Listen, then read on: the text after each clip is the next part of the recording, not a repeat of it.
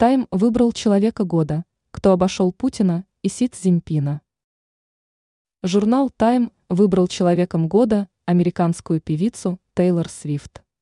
Певица удостоилась звания человека года по версии Time впервые, но появление на обложке издания не стало для нее дебютом.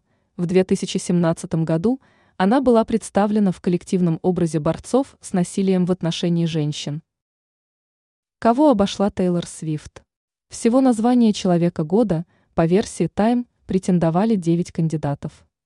Среди них российский президент Владимир Путин, глава ка эн эр Си Цзиньпин, британский король Карл Третий, кукла Барби из одноименного фильма, разработчик Чаткт Сэм Альтман, голливудские актеры и сценаристы.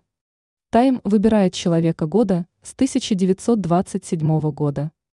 В прошлом году этого звания удостоился украинский президент Владимир Зеленский, в две тысячи двадцать первом году Илон Маск.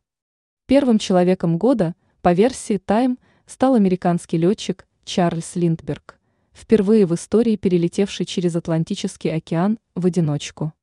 Более семидесяти раз Time выбирал человеком года общественных и политических деятелей, в частности Махатму Ганди, Уинстона Черчилля, Елизавету вторую, Шарля де Голля, Мартина Лютера Кинга, Генри Киссинджера, Айталуха Мини и Ангелу Меркель.